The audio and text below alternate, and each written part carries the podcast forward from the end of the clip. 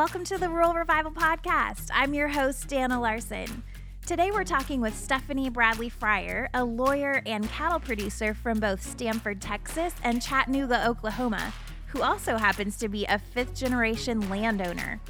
She'll be telling you more about how she makes it work splitting her time between two places and how she's established her place as a woman in both ag and law.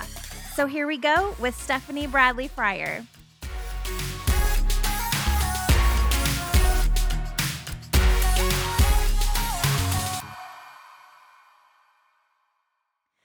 We are here in Stamford, Texas with Stephanie Bradley Fryer. Thanks for being on the podcast. Hi, I'm so excited to be talking to you today and for you to be visiting my hometown here in Stamford. It's been so much fun. I love Good, Stamford. good. Yes. So tell us a little bit about this. This is your hometown. Yes. What was it like growing up in Stamford?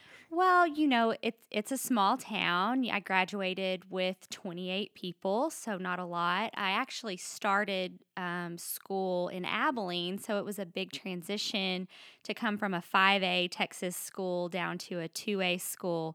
But everyone was so welcoming and great, and I was an ag girl in Abilene, you know, at the bigger town around here, and when I came to Stamford, a lot more people shared my interest. I loved a stock show and that sort of thing. So it was very welcoming and fun and a lot of things to do, a lot of things out in the country, hunting, fishing, that kind of stuff, and then just being on my family's farm. So it was it was pretty great.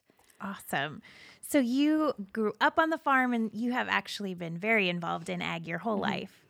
So, my grandparents farmed cotton, wheat, and they had commercial cattle. They've since uh, semi retired from farming. We rent out all the cotton land, but we still have wheat and we still have the cattle. And at 80 and 70 some odd years old, they're still actively involved. Um, my granny was actually, or has been, a very strong role model for me because she worked, she quit her job in town at the she worked at the bank as a teller and she started farming with my granddad when he got when he expanded his farm a long time ago which at that time was semi unheard of. And my mom farmed alongside with my grandparents as well and so then when I came along I'm an only child and an only grandchild and a girl and I was expected to get out there and you know, lift sacks of feed and feed, you know, cattle and fill up cotton uh, planters. And so it, it was pretty great to grow up that way. I didn't realize that at the time, you know. yeah. I wanted to go to town and hang out at the pool, that sort of thing. And but looking back, it's really um, helped me along the way in life to achieve the goals that I've wanted to achieve thus far. So yeah, how have these experiences shaped you? So, you know, I was, I had a lot of responsibility. You know, and you hear a lot of farm kids say that, but it's true. It's really true. You know, I lived by the you don't get to eat until, you know, your calves or your show projects have eaten. I got up in the mornings and washed steers and I was expected to work hard and it was a family business and it took all of us. And whether it was going to town to get parts so that, you know, everyone else could stay on the tractor or driving a tractor myself or hauling water. This is what's something we have to do out here where it doesn't rain very much.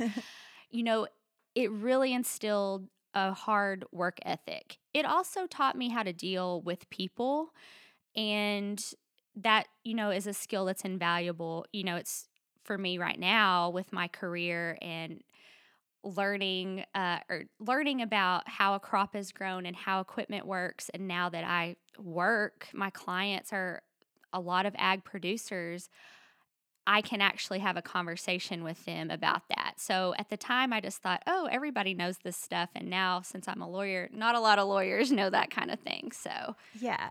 So tell us a little bit about your career path and what led you to being a lawyer. Okay. So I never thought that I was going to be a lawyer. It wasn't something that I grew up thinking I wanted to do. Never, I mean, not that I was against it, but never thought that I would do it. So I finished college and I got a job with USDA Farm Service Agency.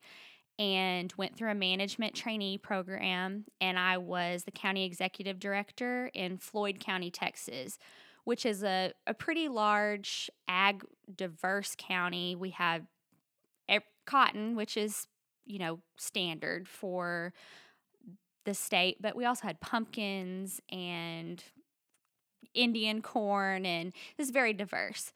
Uh, so I went to work there and I worked there for five years and had a lot of great experiences, met a lot of great people.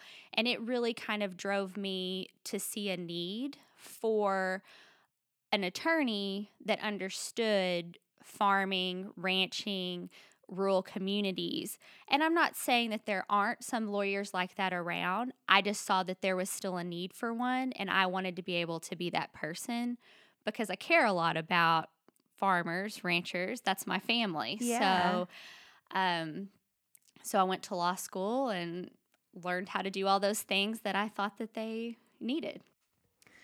So, talk a little bit about in what is typically a male dominated industry, especially the ag industry, but you could maybe say that about law as well.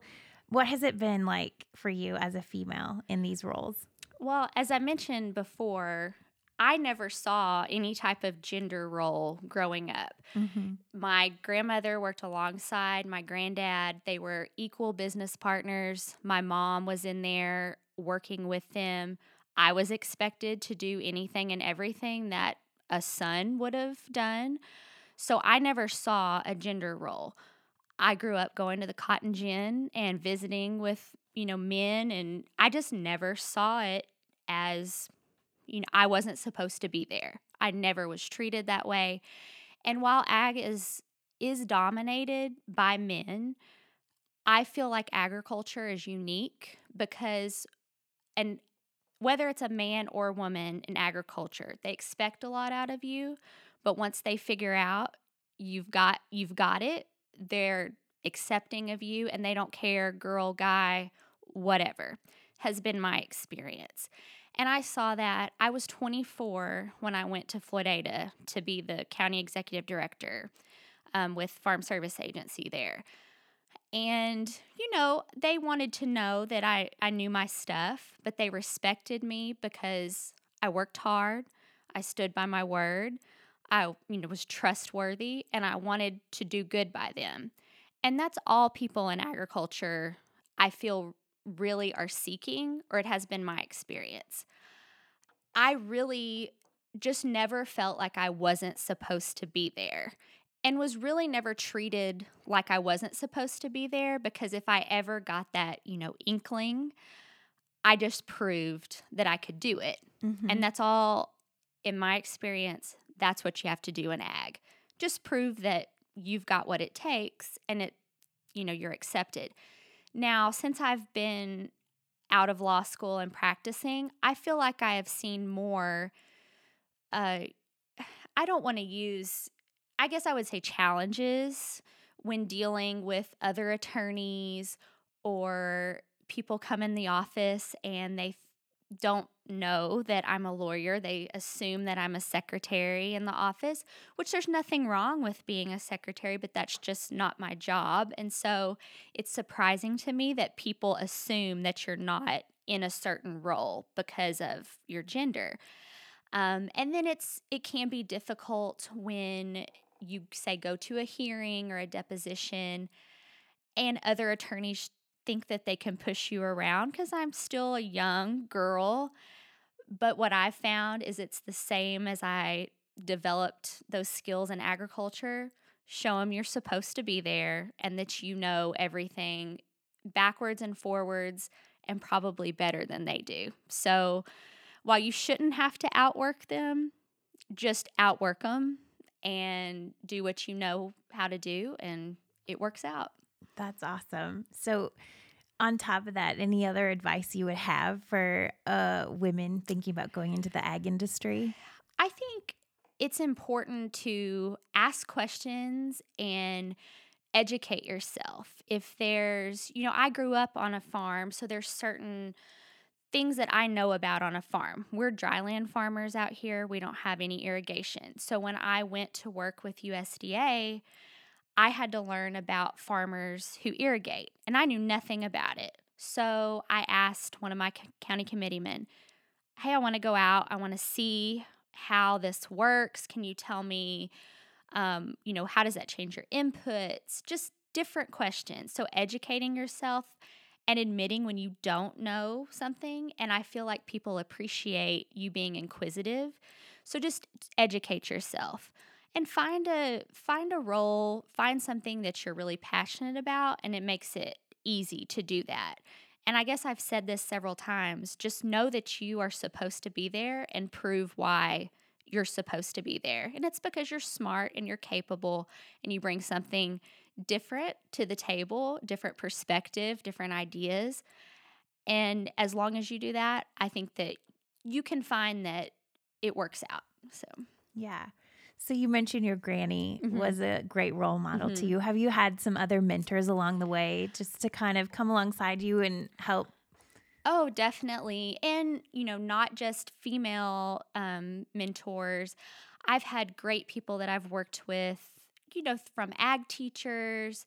I was involved in FFA and 4 H growing up. And then not only the teachers and the advisors, but also um, mothers and fathers who helped me along the way getting projects ready. And I will say that some of those people that I can think of, they always expected a lot of me also. And it was just no excuse to not get something done. And they also knew I could do it. And looking back, I would get, you know, upset like, well, do they just think like, why is, you know, why is so and so not out here doing washing 12 head of calves? But they asked me to do it because they knew I could do it. So looking back, it was a compliment. And I've also had the opportunity, you know, working with USDA and working heavily with farmers and FSA is at the county level, you have a county committee system, and those county committeemen and women took me under their wing and really helped me through my first career. So that was um, really helpful. Had the opportunity to go to DC and work with some of those farmers. And so it was really great.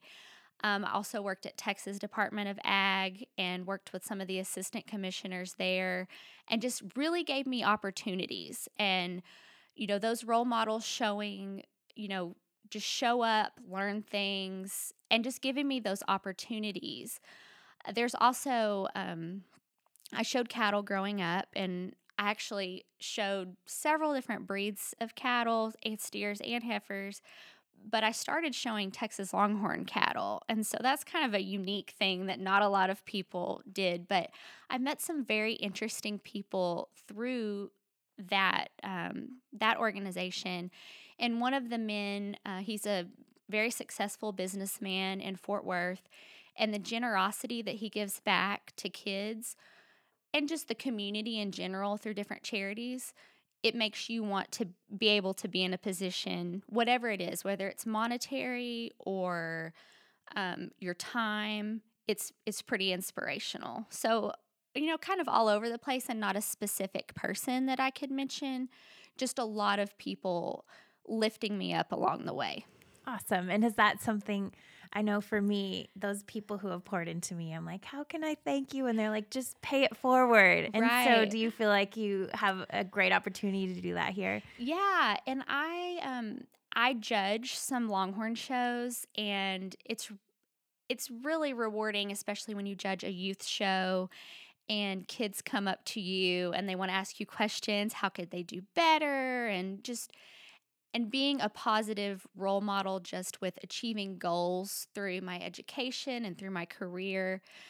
And i just went and judged i've well i've judged a speech contest um, so little things like that.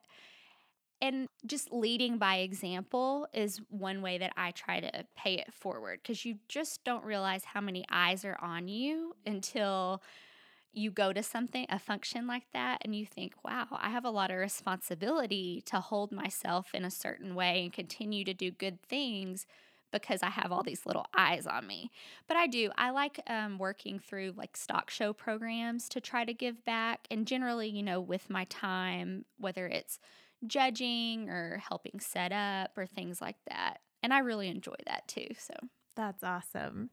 So, did you ever think that you would come back to Stamford and live and work here? No, no. I thought I'm going to go, you know, anywhere and everywhere and travel. And, you know, I had told my family, well, if I make enough money, I can come back whenever I want to. You know, it's not that I didn't want to be here, it's just I wanted to go and do big things. And it wasn't until later after college that I realized you could do big things in a small town. And so I um I never thought I'd be back in Stamford. You know, I worked outside of Lubbock initially, and when the opportunity uh, presented itself to come back here after I'd finished law school, it just really just fell right into place because I get to work with farmers, ranchers, rural property owners, the exact clientele that I want to be able to work with. And they have complex, interesting issues that I think I have a unique perspective to help them handle. And I think a better perspective than if they went to, you know, a large law firm that didn't have ag experience. And I'd be lying if I said it wasn't rewarding because they are some of the most gracious, forgiving, um, people that you could work with and they always thank you and that goes along that goes a long way when you know you're appreciated in a community. Absolutely well, now that you are married, mm-hmm. your husband is actually a rancher in Oklahoma, which I mean, to help our viewers understand, is how far is that from here? So, from here, where we're at and where the place is in Oklahoma, it's about two and a half hours. Okay. I could tell you the miles, but in Texas, we generally talk in hours, yeah. not miles. I think it's like 150, 160 miles, but I know it in hours and I can get there in about two and a half. Okay. so, you also have an important role on the ranch too. Yeah, so my husband started raising cattle before we were together and began his herd before I got there. But it's a true partnership between the two of us as far as making decisions. He, it's his business. Um, I have my law business, but just like my grandparents operated, any major decision we discuss it whether it's a breeding decision. Initially, he had all commercial cattle, and we've started raising more registered cattle. Uh, we have some cattle that we take to shows and exhibit them and sell them for seed stock production now. And so when I go home on the weekends or go back to Oklahoma, I try to help as much as I can as and I'm ready. I'm ready for like that physical work because mm-hmm. I've been mm-hmm. sitting behind a desk, you know, all week and it's just the two of us. We don't have any other employees, so he usually has a list for me when I get there. and I also try to help with um, the things that I do know that I'm good at and that he really doesn't want to do, as far as bookkeeping and now with registrations with registered cattle and just some regular old data keeping that um, I think has been very useful for us to make our ranch even better. And so it's we're pretty proud the place where we run our cattle. It's he's the my husband is the fourth generation to be there. Wow. My family's fifth generation here in Texas. So it's pretty important for us. We've had to make a lot of sacrifices, just like the drive I make um, every Friday and every Monday morning. I get up early in the morning and come back. So it's a lot of sacrifice, but it's it's worth it because keeping agriculture alive in the future and the family farm is something that he and I are both very passionate about. Great. And do you feel like because you're able to do that, it keep, gives you a great perspective as a lawyer as well? Oh, definitely. You know, being a lawyer, you don't just have to know the law, you also have to know how the facts of a situation apply to the law. And another lawyer is going to hear that on here and they think, oh, that's, you know, so law school or so. But it's really the truth. You can have all the law in the world, and the same law that applies to someone who has a business in Fort Worth, you know, selling shoes that same law applies to a cattle rancher selling calves, just in a different fact pattern. So, just the fact that I understand the process of different ag industries and even if it's cattle ranching, you know, raising livestock in general and why something would be a problem versus why that's not as big of a problem, to farming issues, banking issues that come up with farmers, um, that sort of thing. I feel like it really sets me apart and really helps me provide a quality service to my client because, like I said, you can go spend a lot of money uh, on a lawyer in Dallas, and they may be really good at whatever type of industry that they're comfortable with. But the fact that I understand why it's important that you lost a calf and how that affects your bottom line, it makes a difference. And we do, people in ag, we kind of speak our own language. So, you know, knowing the lingo helps yes. too to connect to, you know, connect with your clients. And then, you know, applying the knowledge of, you know, all the facts of a certain situation and being able to articulate it and go in front of a judge or discuss it with an opposing counsel. And I guess that comes back to show them you're supposed to be there, show them you know what's going on. And I think sometimes you know, looks can be deceiving. You know, I know they can't see me on the podcast, but I'm, you know, pretty petite young girl. And I think I get underestimated sometimes. Uh, and then when I open my mouth, that's when I really like to show them, oh, she knows something. So uh-huh. all of uh-huh. those experiences, um, from actual ag process to being around agriculture in general, it just has really shaped my abilities. That's great. So, share with us a little bit about why you're passionate about rural America. Well, I think, you know, I mentioned it before that I'm a fifth generation landowner in Texas. My husband is a fourth generation rancher in Oklahoma. And it's very important to us, not just the lifestyle, because it sounds great. You live out in the wide open spaces, but really, the, you know, you hear this, I guess, many different times feeding the world and taking care of our nation. And it, you know, you hear that so much and it maybe gets old, but it really is something that for myself is very important because we're a food secure um, nation because of the small actions that people like my husband, my grandparents have made. Uh, I also think that sometimes people in rural America miss out on some of the services that those in larger communities take for granted. And having, you know, a lawyer that's, you know, a good lawyer that understands your issues on the square downtown in a rural uh, in a rural town it's important for people to have those services and it's difficult for a young professional to take that plunge and come back to Stamford when you're facing things like student loans. And man, I could go to downtown Dallas and, you know, make six figures or whatever it is.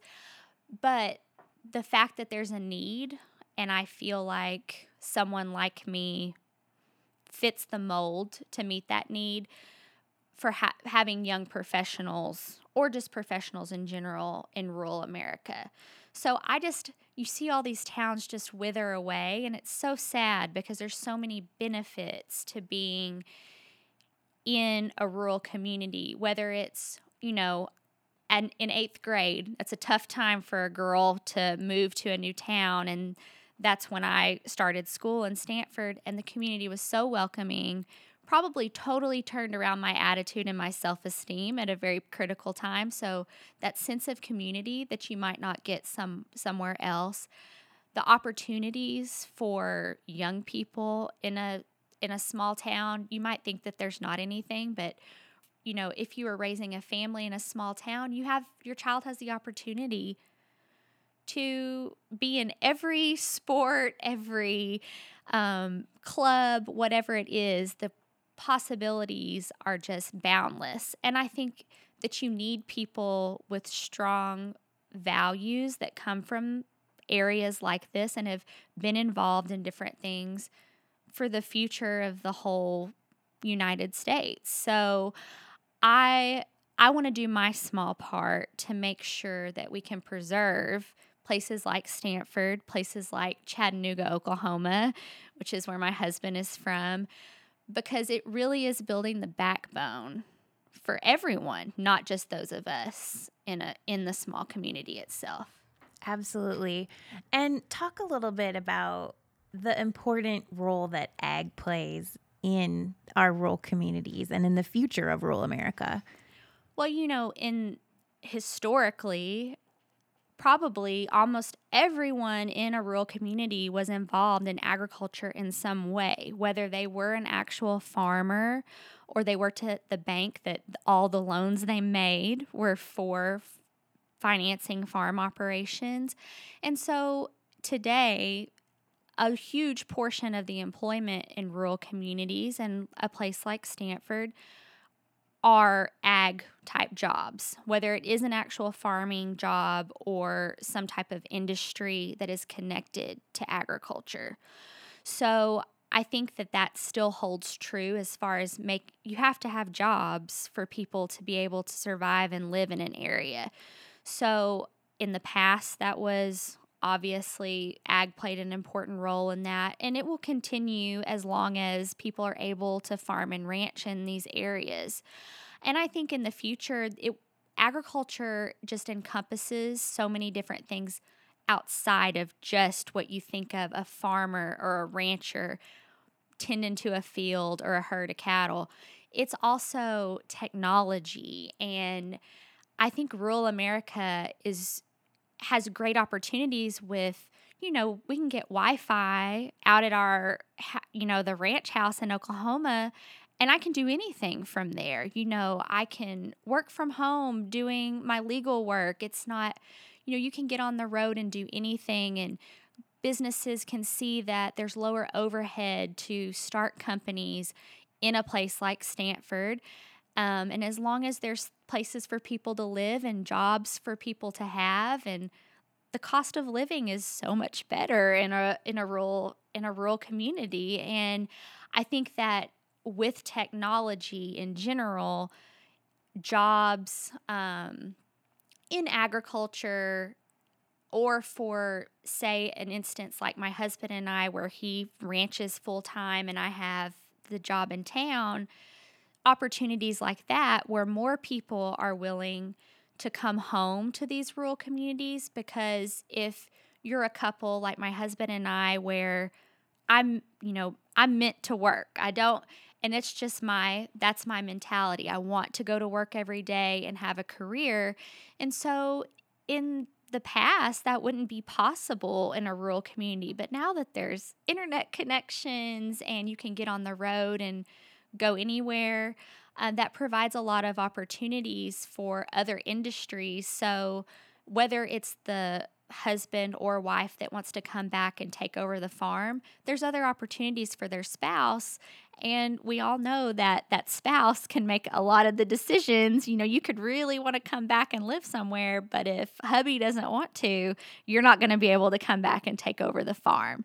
So I think I see technology and agriculture and that intersection really expanding the future of rural opportunities. Yeah, and it's exciting to think about. I mm. the next 10 years I think are going to be amazing to see what happens in that area. Well, and I I mean this is kind of maybe not on the same s- subject but similarly, I think people are surprised at how far I'll travel to do legal work and you know just the fact that I drive on the you know to get back to the ranch every weekend but we are in such a mobile society, it provides so many opportunities for a lawyer like myself to have a hearing in Baylor County and then go to Wise County the next week. And it's all about the clients and what clients you're serving. And so we'll go all over the place. And I'm actually going to Cat Springs, Texas on Monday to provide an estate planning seminar. And so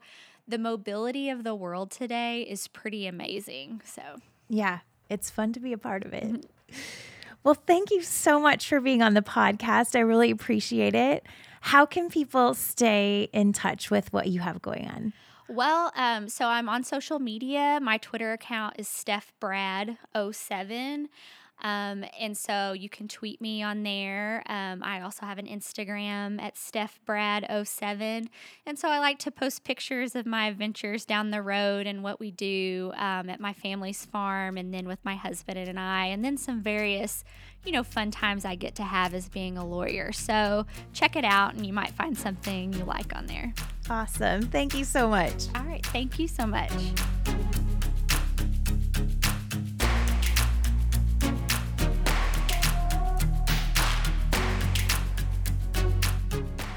Well, what a great conversation between splitting her time between two homes and jobs and everything she's involved in through both ag and law. Stephanie is setting an amazing example, and I love how her background and experience gives her a very unique perspective as an ag lawyer. She is a role model in every way, and we loved having her share her story. So thanks for being on the podcast, Stephanie. And thank you for joining us. We'll be back again next week. Have a great day, everybody.